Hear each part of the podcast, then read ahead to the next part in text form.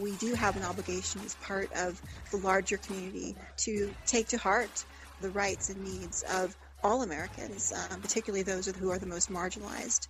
And I think that we will successfully get rid of this mascot. And I think that uh, this case, you know, now we have the court saying that it's racist. And that's something that can never be taken away. If we understand the U.S. as a colony, and I call the U.S. a colony without portfolio, a colony without a homeland, it basically still operates and functions as a colony what does a colony do? It goes to other people's homelands and appropriates their wealth as quickly as possible and sends it to the ruling class of its own country, the 1%.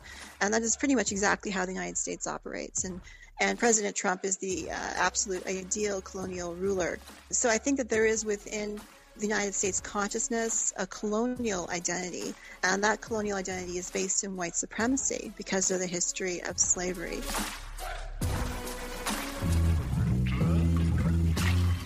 Welcome to the Edge of Sports podcast. I'm Dave Zirin. This week, we speak to the founder of Eradicating Offensive Native Mascotry, Jacqueline Keeler, about the recent trademark decision by the Supreme Court that ruled that racist trademarks were protected speech. That is a huge victory for the Washington football team. And we're going to speak about what next for the fight against the racist brand that adorns the name of the NFL franchise here in the nation's capital. My name is Dan Snyder proud owner of the Washington Redskins football team. In the name of decency, I am asking that you please stop using the name Washington Redskins to refer to your company. Stop? But why? You have no right to use our name to get attention. Uh, the trademark got pulled, so I'm totally free to use the name, actually. Look, don't you see that when you call your organization the Washington Redskins, it's offensive to us? How is it offensive? It's derogatory, Mr. Cartman. It makes us feel like a joke. Guys, guys, I have total respect for you. When I named my company Washington Redskins, it was out of deep appreciation for your team and your people. Well, we don't feel very respected. Also, we have some choice words about Philando Castile, the verdict, Colin Kaepernick, and the lost wisdom of Roger Goodell's father. We also have some just stand up and just sit down. We have some really important words about the 45th anniversary of Title IX and a correction from last week's show. A big correction from last week's show. You got to wait till the end of the show to find out what we messed up. But first, let's bring out our guest, Jackie Keeler. Before we bring on Jackie Keeler, I want to give her some proper intro love. Jackie Keeler is a Diné Dakota writer living in Portland, Oregon, and the founder of Eradicating Offensive Native Mascotry. They are the creators of the Not Your Mascot hashtag. She's contributed to many publications, including The Nation and Yes Magazine, and she's been interviewed on MSNBC and Democracy Now! Her book, The Edge of Morning Native Voices Speak for the Bears' Ears, is available from Torrey House Press, and the forthcoming Standing Rock to the Bundy Standoff Occupation, Native Sovereignty, and the Fight for Sacred Landscapes. Damn, that's an amazing title. Will be released next year. So proud to have her on the show. Let's start talking to Jackie Keeler.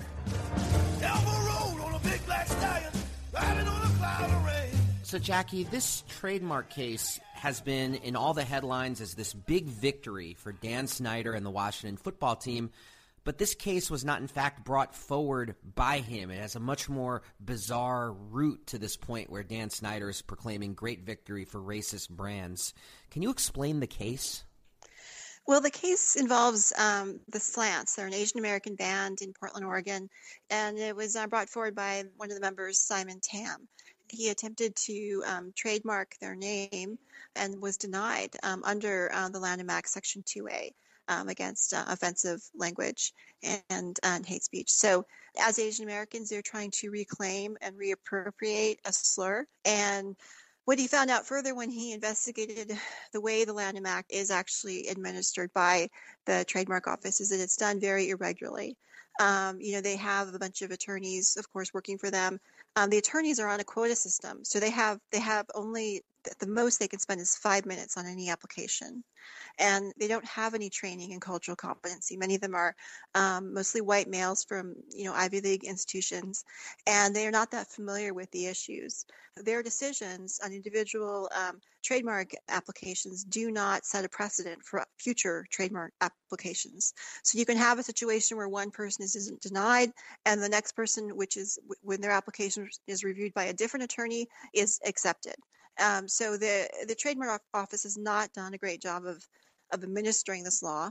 And in fact, what he's found is that they actually tend to discriminate against people of color, LGBTQT um, folks more than they do against white supremacists and non-minority uh, groups seeking trademarks. Yeah, do you know what this story reminds me of? I mean, so much are stories you've probably heard yourself about efforts by, say, feminist organizations to get uh, violent pornography banned and it tends up being used against like LGBT bookstores. Just something that happened yeah. in Canada about 20 years ago, or hate crime legislation that's used against people of color when it was originally put forward by well meaning people who are trying to create extra punishment for people involved in actual white on black or brown racism and violence. Uh, is that what you're seeing here also? He was saying that one of the most one really great responses he got was um, a 70 some year old woman um, sent him um, a champ- bottle of champagne, and you know she is um, LGBTQT, and this was a huge win, you know, for her community. It's very difficult for them to get trademarks um, for words that they have been working on appropriating, reappropriating, and so an example he gave was um, I, I, had tea with him yesterday in Portland, and an example he gave was you know Dykes with bikes. They can't trademark that.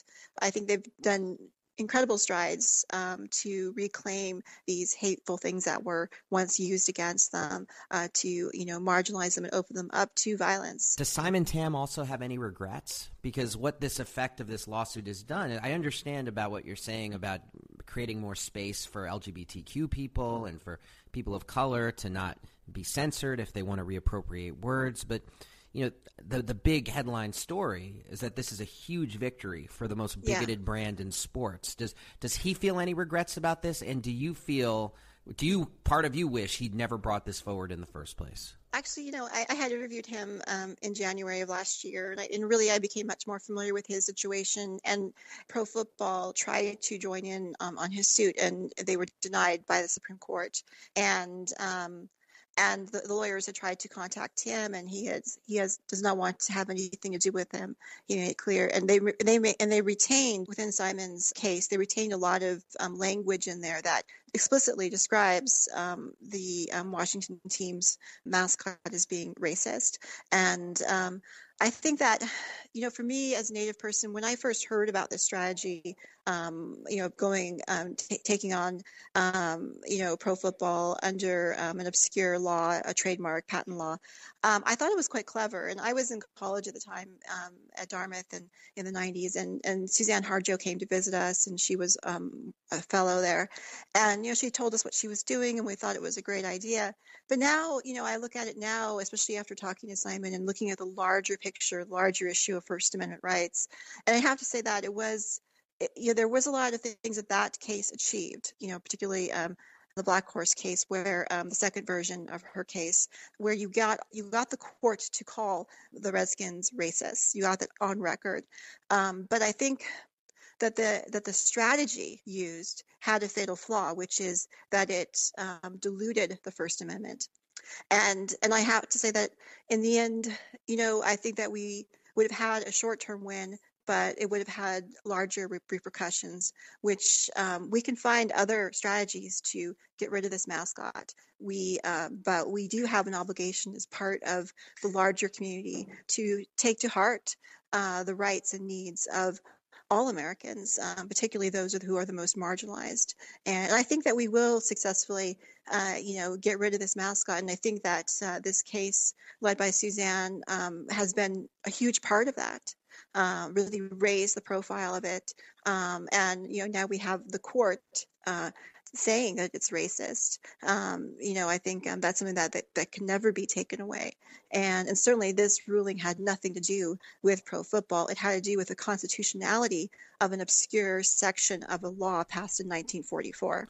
Now, you just said something um, in the middle of that that I feel like has gotten no publicity whatsoever. Literally, you just said something that I did not know, and I've been reading about this nonstop since this happened. You said, and I just want to make sure I get this right, that the Washington football team tried to join Simon's yeah. lawsuit, and the Supreme Court did not allow them to do it. Yes. Not Simon, but the Supreme Court. What, do you know what basis by which the Supreme Court wouldn't allow them to be part of the lawsuit? Simon mentioned it yesterday when we were um, talking, and and I, I, do remember seeing a headline about that um, several months ago.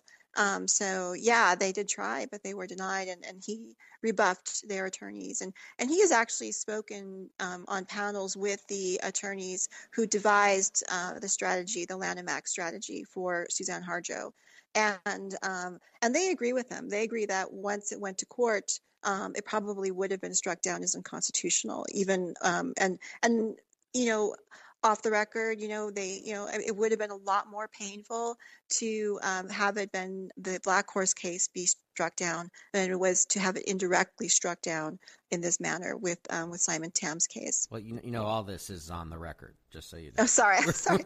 no, I mean, it would have been much more devastating for it to be to, for the law to be found unconstitutional um, with the Blackhorse trademark case than with with his case. So it's sort of an indirect hit, you know. But no, it's it's not really involved. I mean, you know, the issue is that the strategy used um, had a flaw and the flaw was that it um, undermined the First Amendment. And and I think that as Native Americans, we can we can analyze our strategy. We can come up with a better one. We can appreciate what that one did for us as far as bringing this to national attention. First, in the original case with um, Suzanne Harjo and uh, the older respondents uh, in the 90s, and then now with uh, Blackhorse and the respondents, uh, the younger respondents in in the 21st uh, century yeah, I think it, the case was um, really a benefit in that way. But, you know, sometimes we just have to look at our strategies and are we doing this? We're doing it for the right reasons, but in the larger picture, will we lose out? Yeah, and I want to talk to you about strategies going forward in the wake of this. But before I do, I, I want to go back again to your uh, tea that you had with Simon Tam. Um, was there any part of him when speaking to him that he was just like, like holding his head like because so much of the publicity about this was yeah. big victory for for Washington racist mascot, you know, and Dan Snyder crowing about yeah. the results of the case. And here's Simon Tam, who certainly sounds like he's on the absolute other side of the ideological spectrum as Dan Snyder, even while seeing the victory for what it is. And thank you for explaining that. Um, was there it, it, was Simon in any way visibly or verbally upset about the way this was being translated into the media? Well, you know, I asked him about that, and he said that I asked him how did he feel when he saw all the headlines were fo- focused on, you know, the Washington angle, and he said it it, it it killed him. You know, he said that basically that what um, white supremacy does is it flattens and recenters these really important discussions um, around itself. Do I mean? Yeah, and I'm actually my, my producer just showed me a headline as we were talking uh, that says um, the slant Simon Tam and then quote the courts hijacked my case.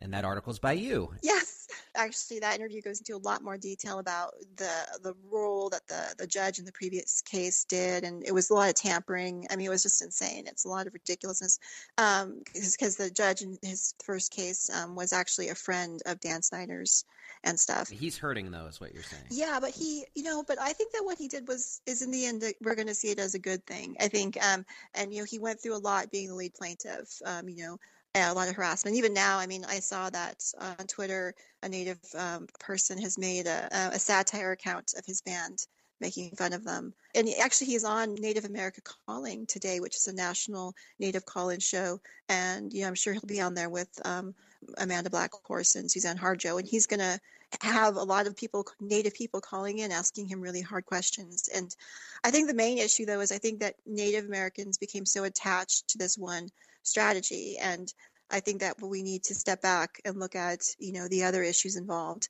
and and still appreciate the strategy for what it achieved. Um, but we can we we can um, we we have other strategies in um, going on right now, um, you know, including um, lawsuits and um, against school districts. There's one with the Neshaminy High School that's going on right now, and then laws being passed, like the law passed in California um, you know, banning um, those terms. And and also, you know, I think that we can um, actually here in Portland, Oregon, um, a lot of the Native people are pretty upset, and so we talked about um, protesting at Nike World Headquarters again, and asking Nike again to stop selling racist mascots. We're talking a lot about so what's the right strategy, and one of the dangers and this isn't just about the mascot issue, but you see this across the anti-Trump resistance spectrum. One of the dangers of a sole or a primary legal strategy is that it can tend to breed complacency as people wait for the courts to do their thing or put all their faith in the courts and moving away from the kinds of protests and uh, militancy that got the word out there in the first place. And we're speaking a lot about, about strategy and going out to to Nike headquarters is absolutely something that we should be doing. Not no question about it because that's the kind of pressure we need to apply. What else do you see going forward as a strategy if we're saying that the courts should not be our primary avenue for ending racist uh, mascotting?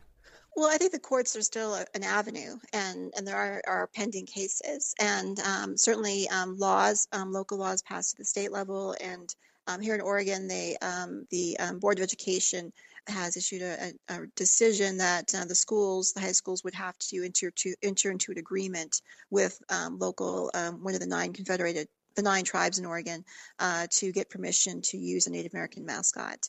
And um, so there are steps being taken, and these are uh, being orchestrated by many groups. Um, I think that one was by the Oregon Indian Education Association, and um, and then of course you know we have laws being passed, and there are um, another um, human rights case that's being tried in Ontario and uh, in Canada, and so there are actions. I think that um, it is difficult to legislate um, against uh, to change people's minds through legislation. I think that um, you know, if you see what happened with some of the civil rights legislation, um, like the Voting Rights Act, it has been difficult to change sure. um, local communities' behaviors. Um, you know, they go back to um, to discriminatory practices when there's not court oversight, even 40 years later. Um, so I think that things like um, I do feel deliberate speed isn't always very deliberate or speedy part of what I, I look at a lot um, is the whole issue of colonialism. Um, I give this lecture about how the United States is still a colony. And I think that um, if we understand the U.S. as a colony, still, even after the Revolutionary War, and I call the U.S. a colony without portfolio, a colony without a homeland, it basically still operates and functions as a colony. What does a colony do? It goes to other people's homelands, mm-hmm. you know, and appropriates their wealth as quickly as possible and sends it to the ruling class of its own country, the 1%. And that is pretty much exactly how the United States operates. And and President Trump is the uh, absolute ideal colonial ruler. So I think that there is within the United States consciousness a colonial identity, and that colonial identity is based in white supremacy because of the history of slavery. So I think that that is at the root of a lot of our problems, and it's not going away. I think that it's still a problem um, you know, the vote for Trump, a rather incompetent white man who has risen to power in the world based on his whiteness in wealth, you know, I think is uh, is is the statement of certainly white America's belief in that paradigm. So I, I, I, think that it's a it's a bigger problem, and certainly mm. mascotry is the actions of a victor to have the right to the image and the spoils of of those that they conquered, and it's not a benign act. No, exactly right. And that's yeah, and that's something that you and I have spoken about for years is that without genocide and displacement, there is no Washington uh, football mascot. I mean, and so, and if that has to be a precondition for your team name, maybe you need to re examine whether this team name is something that should be amplified and deified as it is in this area where I live. For me, I am looking at change coming from particularly the urban areas,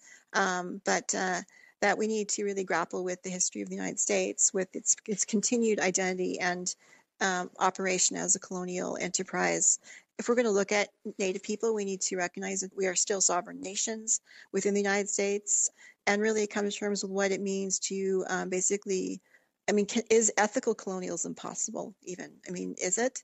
You know, I think most Americans view themselves as good people, but colonialism is an act of violence. And basically, every American is a de facto colonist. How can you be an ethical one? Is there a way to, to change the relationship with Native people where it is not so harmful? I mean, to this day, Native youth have the highest rates of suicide. You know, the, the American dream comes at a cost and it's paid with the lives of Native people, uh, not only in the Indian Wars of the 19th century, but today on reservations where and in other communities um, where Native people are um, really suffering. And there's very structural reasons for it. Um, you know, reservations are deprived of infrastructure. Most Native people have to leave because they are economic refugees from their own homelands. It's it's a huge issue. I mean, I this is all one component of it. Mm-hmm. So, all right. So I'm, I'm starting to feel uh, the strategy. It also sounds like uh, you're advocating. I, I'm, I do not want to put words in your mouth, but something intersectional that combines the movement against uh, mascotry and, and, and Native American sovereignty, like, for example, Standing Rock, which you and I discussed on a previous show, with movements, um, say, against police brutality, Black Lives Matter. I mean, is Say Her Name. Are, are you seeing these things as interconnected? Absolutely. And it all, it all ties to the colonial identity of most Americans. And we need to get Americans to recognize they are still colonists. This isn't their homeland and um, this this is this land belongs to other other nations, other mm-hmm. peoples. And I think that then once they have that in their mind, then they can then they have a pathway to act ethically and morally. Uh, so I think um, actually I'm going back up to Standing Rock um, next week uh, to do. I'm writing a book about I'm actually writing a book comparing uh, the Bundy's takeover of Malheur to Standing Rock. Yes, we, we announced that book title and introducing you. It's an I just have to say, independent of everything we're talking about, independent of politics, oh, independent of like mindedness, it is an yeah. awesome title. Love the title. Standing Rock to the Bundy Standoff, Occupation, Native Sovereignty, and the Fight for Sacred Landscapes. Uh, I got it. but before before we let you go, and you've been really generous with your time. I, I got to ask you one thing in terms of going forward and looking forward. As you're no doubt aware, uh, this year for the very first time, the Washington football team will be hosting a game on Thanksgiving.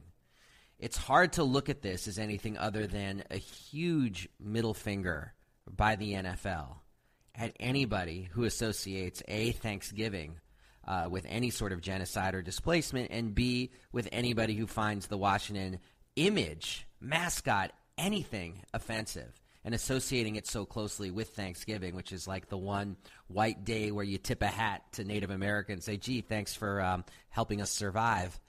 I mean, seems seems like such a Trumpian middle finger to all of us. It, it, have, first of all, is there any talk about any sort of protest online, otherwise, at the stadium. It's an evening game on a cold November night when people are with their families. Not exactly ideal for protest conditions, but what, what are you hearing about this? I think they're begging for a protest, and uh, and I and I'm sure they'll have one. And I think many Native people who are um, who can make it there will go and and have something to say. I think it's um it's definitely demands a response it's um, pretty shocking. You know, I think the arrogance of um, of many of the uh, the white men involved, particularly the, the billionaires, um, is is notable. You know, I think part of the issue is that they simply are not accustomed to being told no. I often point that there is no financial incentive. They, you know, Emory University did a study where they looked at the NCAA um, uh, teams that changed their mascots uh, from a native mascot to something else. And they found that after two years, uh, the fans actually were more engaged um, than before. And that suggests that the Indian mascot was somehow distancing, to, we're putting the fans off. And so, yeah. I just sometimes I feel like the the billionaire class in this country, like like the thing that they treasure the most, the freedom that they treasure the most, is the freedom to be an asshole. Yeah, I guess that's that's maybe somewhere there. And any infringement, any infringement on their freedom to be an asshole to them might as well be Nazi Germany. and it's like a nuclear response on their part to people just being like, "Hey, you know my my ancestors were kind of destroyed by your ancestors, and maybe you could have just a, a modicum of, of sympathy or acknowledgement. Do you think that might be possible? And then they're like, oh my God, it's like the Reichstag fire all over again. You know, studies show that the more money you make, the, the more of a jerk you are as a driver you just feel more entitled to have the right to cross the road. Ah. You know, it's funny though, Prius drivers are supposed to be the worst. Not too surprising. Although they might have to update that, that poll to like the more money you make, the more obnoxious you are on your private plane. We're primates. That's the whole key to it is primate behavior, you know, uh, and certainly, you know, um, the one who's going to be the most uh, keening and, and whatever is going to be the one who gets his way and used to being groomed and everything. Um, I think that's that's the behavior that you're seeing there. It's not the best primate behavior, but it's a primate behavior. Oh, yeah, I'll, i th- I think we'll, we'll end with that because you know, at searching for explanations for why the world is so screwed up right now, I think anthropology is as good a get as any for trying to understand what we're dealing with. Um, hey, Jackie Keeler, thank you so much for joining us. Before we go, everybody's got music they listen to, and they got to wake up in the morning, they got to work, they got to get motivated. What's the Jackie Keeler soundtrack? God, I, I like Bach um, cello suite. Is that bad? Bach? That's awesome. I have a cellist, so. Nice. That means you also play bass, right? Because you put it on its side, and cello, you've got a bass. Yes, I did play bass um, in a band, and I just bought my son a bass. So. No, that's okay. awesome. Hey, Jackie, thanks so much for joining us. Good talking to you.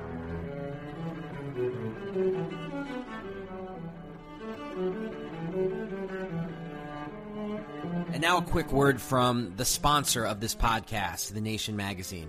You got to check out the new issue of The Nation. We really have some amazing articles that I want to underline. You've got Maggie Doherty, who's a terrific reporter on the legacy of Grace Paley, Martin Jay on Axel Honneth, and Barry Schwabsky on Edwards Harrison. That's all in the books and arts section alone of the new issue of The Nation magazine. We also have front page stories about the future of the Democratic Party and the future of struggle in the United States.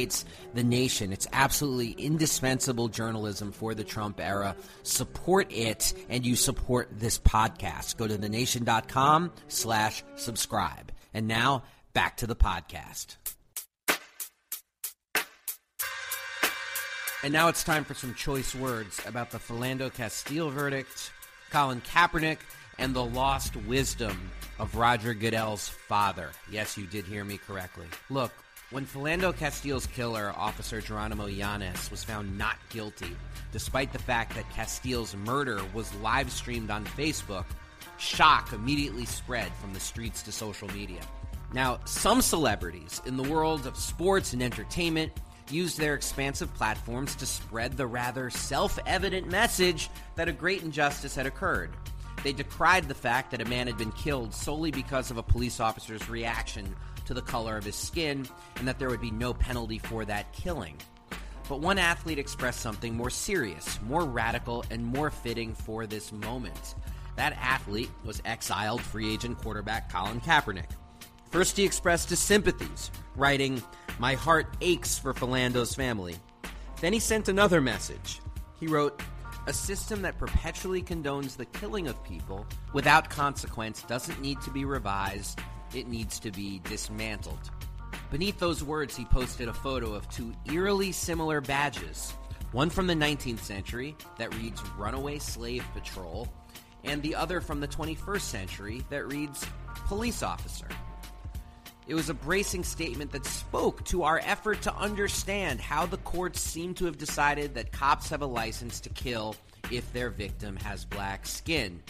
It was also a reminder that political expressions like this are precisely why Kaepernick is still without a job. NFL owners are set on punishing him for his anthem protests, his Know Your Rights camps that teach young people, quote, how to navigate oppression, end quote, and his social media postings. Kaepernick wants us to confront the gap between what this country purports to stand for and the lived experiences of black Americans. For NFL owners, agitating for the dignity of black life, unlike spousal abuse, drunk driving, or even murder, is unacceptable. Quarterbacks with one tenth of Kaepernick's resume have been invited to training camps, while he and his spectacular 2016 4 to 1 touchdown to interception ratio remains at home. It's a blackballing. And to deny this is to deny the existence of the nose on your face. It's having someone spit in your eye and tell you it's raining. Despite this, NFL Commissioner Roger Goodell rejected that any kind of blackballing was taking place. He called the NFL a meritocracy, saying, if they see an opportunity to get better as a football team, they're going to do it. Harumph, harumph, harumph, harumph, harumph. Or words to that effect. This is absurd and utterly at odds with the facts. It's also Roger Goodell performing his central job, being a flak catcher, the face to get punched when his 31 bosses behave in repugnant fashion. It would be so much better if Goodell would stand up to them and tell the world the truth that Kaepernick is being punished for his politics. It would be so much better if he had half the backbone of his father, Senator Charles Goodell. Charles Goodell was a Republican senator from New York, appointed after Robert Kennedy's assassination in 1968. Charles Goodell was something alien to today's Washington, D.C., a Republican of conscience. He made President Richard Nixon's enemies list by becoming the first person to propose legislation that would cut off all funds for the war in Vietnam. After being driven from office by the Republican establishment, he wrote a remarkable 1973 book called Political Prisoners in America. The book is about the importance of defending dissenters as an essential part of American democracy. Charles Goodell wrote, and I quote, I have come to see that our legal and political institutions are dangerously unresponsive and unyielding to the impassioned grievances of our own people. When words of appeal fall upon a seemingly inert system, words give way to action. End quote.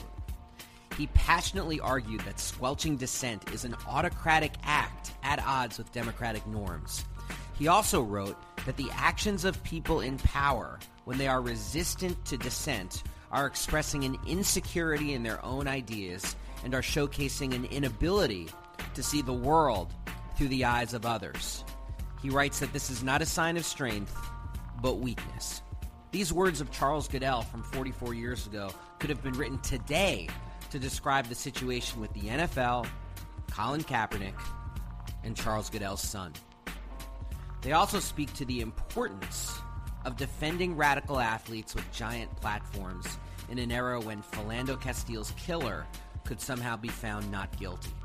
Roger Goodell does not have to agree with Kaepernick, but he could be defending Kaepernick's right to not be exiled and prevented from making a living.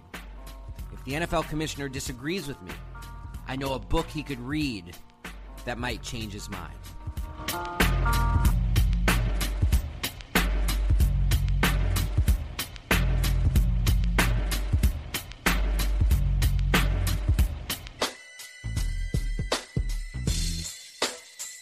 And now it's time for the part of the Edge of Sports podcast where we do the Just Stand Up and Just Sit Your Ass Down award. First, for Just Stand Up, this goes to NFL players Malcolm Jenkins, Torrey Smith, Devin McCourty, and Anquan Boldin. Look, people might remember the story of the Beaumont Bulls. That was the middle school football team in Beaumont, Texas that took a knee in a Kaepernick style protest of the national anthem last year. And then their league canceled their season. Now, many of the parents and coaches reacted to this by trying to create a new team in a different league where their kids were not beset upon because they dared have a political thought in their brain. There was one problem, though they had no money. So Malcolm Jenkins, Torrey Smith, Devin McCourty, and Anquan Boldin chipped in to pay for the inaugural season of the Southeast Texas Oilers. Here's this comment by Malcolm Jenkins about why they put up the money. They said, we wanted to make sure that we sent those kids the message that it's okay to stand up for what you believe in. We didn't want them to walk away from the season feeling punished for trying to do the right thing.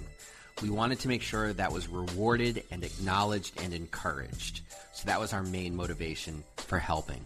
End quote. That was Malcolm Jenkins. Just stand up to Jenkins, Torrey Smith, Devin McCourty, Anquan Boldin, and of course, to the family players and coaches who were formerly with the Beaumont Bulls and now are the Southeast Texas Oilers. And now the Just Sit Your Ass Down Award. Sit your ass down. Sit your ass down. It's not political, but it might as well be. It goes to Phil Jackson, who seems permanently hell bent on destroying the team of my youth, the New York Knicks.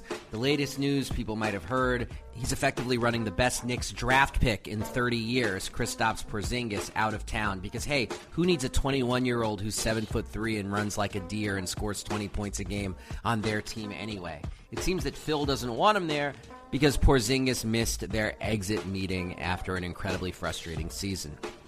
Phil Jackson who in the NBA draft this past week passed on, my opinion, were two of the best guards in the draft. He needed a guard.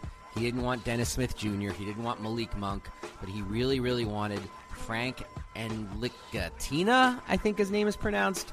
I'm not entirely sure. I'm sorry I don't have his name right, but I do know that everybody was like, well, this kid has potential. He's 18, he's a few years away from making it. And I'm just sitting there with my head in my hands. Malik Monk could have been a Knick. Dennis Smith Jr. could have been a Knick. But Frank, they say, is much better at the triangle, which is fine. It's like being a terrific cobbler. I mean, there's no shame in being a wonderful cobbler. It just doesn't have a lot to do with the 21st century. I'm actually really good at setting the clock on a Betamax. It's not getting me any work. That's Phil Jackson, the Betamax of NBA minds. And I'm trying to even think of why Phil Jackson is doing this because one of the things I refuse to believe is that he's gone from somebody who won 11 rings as an NBA coach. 11 rings. It's an unbelievable number if you think about it. 11 rings. How he went from that to being literally the stupidest person in any NBA room that he's in. How does that happen? I refuse to believe that he was just dropped on his head. What I think is that there is a conspiracy.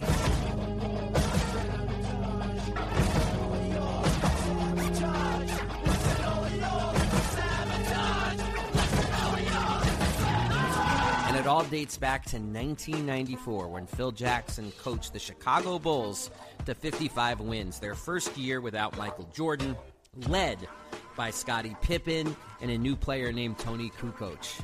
That 55 win team would have been the crown on Phil Jackson's resume because what is the criticism that Phil Jackson has had to hear from day one? It's, yeah, he won 11 rings, but guess what?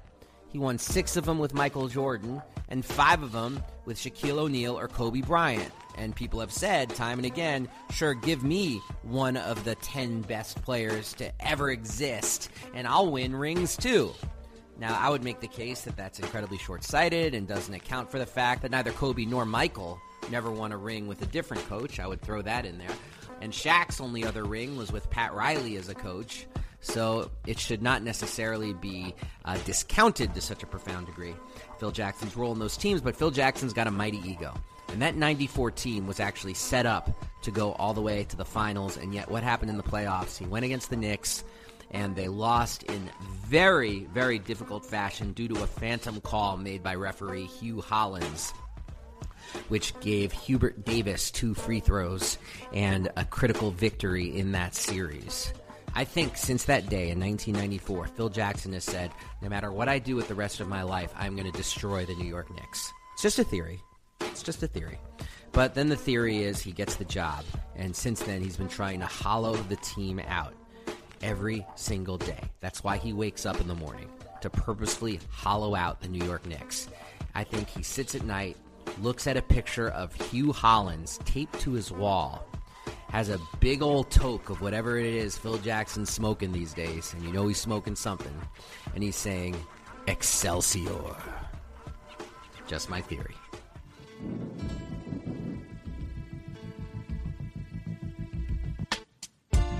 Now we're going to play a call from an Edge of Sports listener, Jason from New York. I thought this was a good one. So did my producer, Dan Baker. Let's play this right now.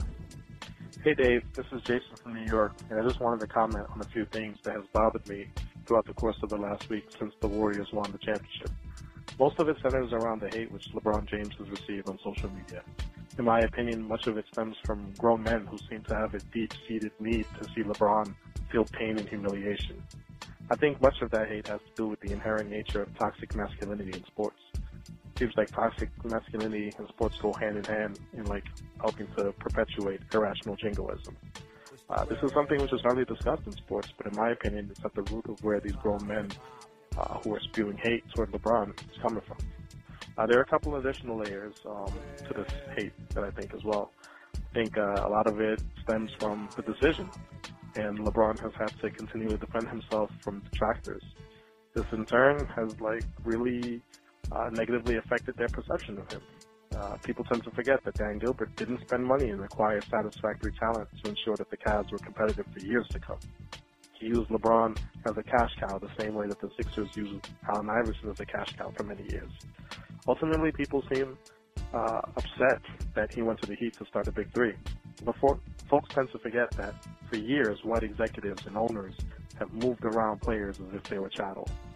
But when a few black athletes make unilateral moves with their friends, who tend to be ball players as well, uh, everyone seems to throw their, their hands up in the air.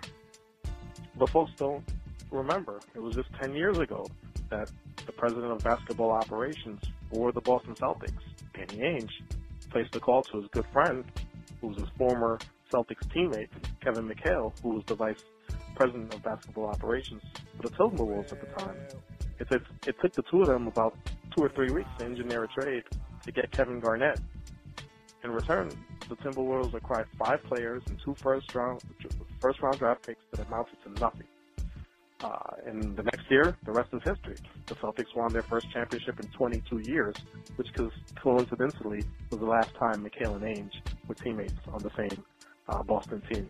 Essentially, to me, this is two former white teammates colluding to enrich their former franchise where they met and became lifelong friends. There's a double standard in that, in the way that we look at things as a whole in our society. And people don't seem to look at it from that perspective. I just wanted to get your take and your thoughts and your sentiments. And just thank you for all the great work that you're doing, man. I can't thank you enough. You continually enrich my life on a week to week basis and I really look forward to the Edge of Sports. Thanks a lot, Dave. I appreciate it. Thank you so much, Jason from New York. Dan Baker, who's a Celtics fan, was in all true transparency was not thrilled with that call. I thought it was awesome. Um, I agree with everything that you said, and I could extend it to the Golden State Warriors, as angry as they made me this year, uh, that we would get angry at Kevin Durant and Draymond Green for calling each other and hooking that up. Uh, I don't see why we don't reserve that same anger for that Kevin Garnett trade, which handed the Celtics a title in the summer of 2007. But really do appreciate the call. Thank you so much, Jason, and please keep listening. And now a quick word from the second best podcast that the Nation magazine sponsors, Start Making Sense. It's an incredible show this week on Start Making Sense, hosted by Jon Wiener. He's got George Zornick about the Republican plan to utterly overhaul the healthcare system to make it a giant tax cut for the wealthy. It's sickening, but George Zornick breaks down uh, the effort to do so. Also, Sarah Leonard is on the show to talk about her article, Why Are Young People Voting for Old Socialists? Talking about youth support for people like Bernie Sanders and Jeremy Corbyn and similar candidates across Europe. And Jedediah Purdy responds to critics of Henry David Thoreau and Walden, outlining the radicalism of his politics and his writing. That's on the new edition of Start Making Sense. It's political talk without the boring parts every Thursday at posts at thenation.com. And now back to the podcast.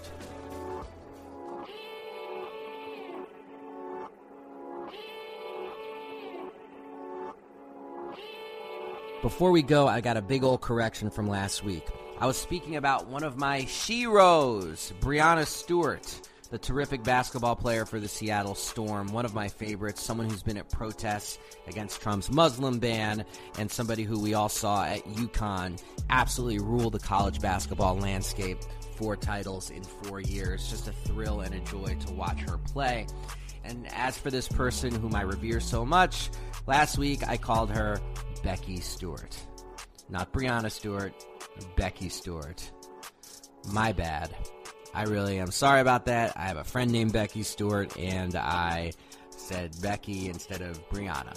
My fault. Breanna Stewart, please, you are still welcome on the Edge of Sports podcast. And speaking of women's sports, a big shout out because as we are recording this podcast, it is the 45th anniversary of Title IX legislation those 37 words that changed the world. Here are the words of the 1972 law. No person in the United States shall, on the basis of sex, be excluded from participation in, be denied the benefits of, or be subjected to discrimination under any education program or activity receiving federal financial assistance. See, I wanted to read the words because a lot of people, when they hear Title IX, associate it with sports. And of course, it's had its most public impact with sports. But Title IX legislation is something that has positively affected the lives of literally tens of millions of women in this country. And it was passed because of the women's liberation struggle. Or you could just argue that Richard Nixon, who signed it into law, was just the most DL feminist in the history of women's rights. I choose to believe the former, that it happened because of a mass struggle for women's liberation, not the latter, that Richard Nixon was just golly gee, a really great guy. So big shout out to Title IX.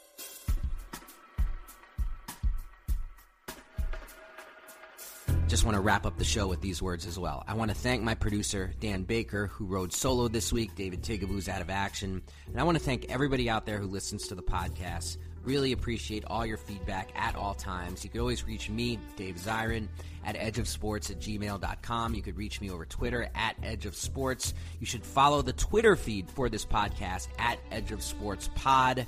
For everybody out there listening, you can also call us anytime you want at 401 426 3343. That's 401 426 EDGE. If you have any comments whatsoever about the show, if you like the show, please go to iTunes, please go to Stitcher, give it a nice rating, give it a nice review. For everybody out there listening, for Dan Baker, I'm Dave Zirin. We are out of here. Peace.